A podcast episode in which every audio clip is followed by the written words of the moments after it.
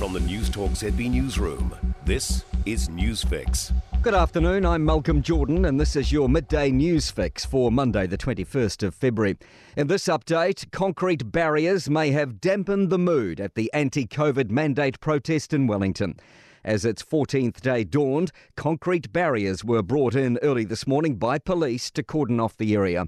It's stopping any new vehicles joining. Jack Crossland reports. There is very little aggression at the protest this morning, other than the odd person objecting to police officers passing by the perimeters.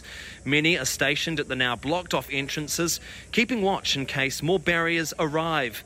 Numbers are slowly growing at Parliament's forecourt, but the crowd is basically silent and offering little applause for today's speeches. One protester believes the carnival-like atmosphere isn't helping the protest's true cause.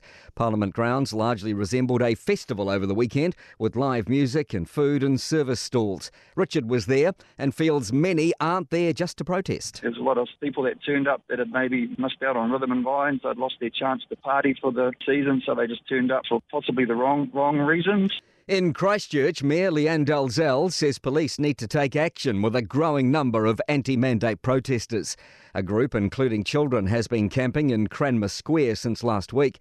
The City Council has confirmed it's illegal to camp and flouts parks and reserve bylaws. Dalzell says the council could take people to court over it, but it would take a long time. Councils are not set up to deal with protests, and actually neither should they be. This is a police issue when you're dealing with such a significant number of people. Mixed sentiments from New Zealanders on current COVID restrictions. A survey by market research company Ipsos has found half think the red traffic light has the right balance between controlling the outbreak and letting daily life continue. One quarter wants stricter restrictions, including tighter mask use and keeping borders closed. Research Director Amanda Dudding says the other quarter think the rules are too tight. And that was particularly people in the South Island. And the sorts of things they were after was removal of border restrictions, no masks in schools, no vaccine mandates. Dunedin's Muslim community is hurting after another racial attack. The Islamic Women's Council received a report of 3 teens yelling at a Muslim woman with her 9-year-old daughter on Saturday. Muslim schoolgirl Hoda al-Jama was physically attacked at Otago Girls High this month. Otago Muslim Association Chair Muhammad Rizwan says he wants to know what's prompting the behaviour. I know there are a lot of people saying that we need to do work to make sure that it doesn't happen again, but I think the bottom line is we need to find out why it is happening, because if you don't know the why, then how can you solve the how?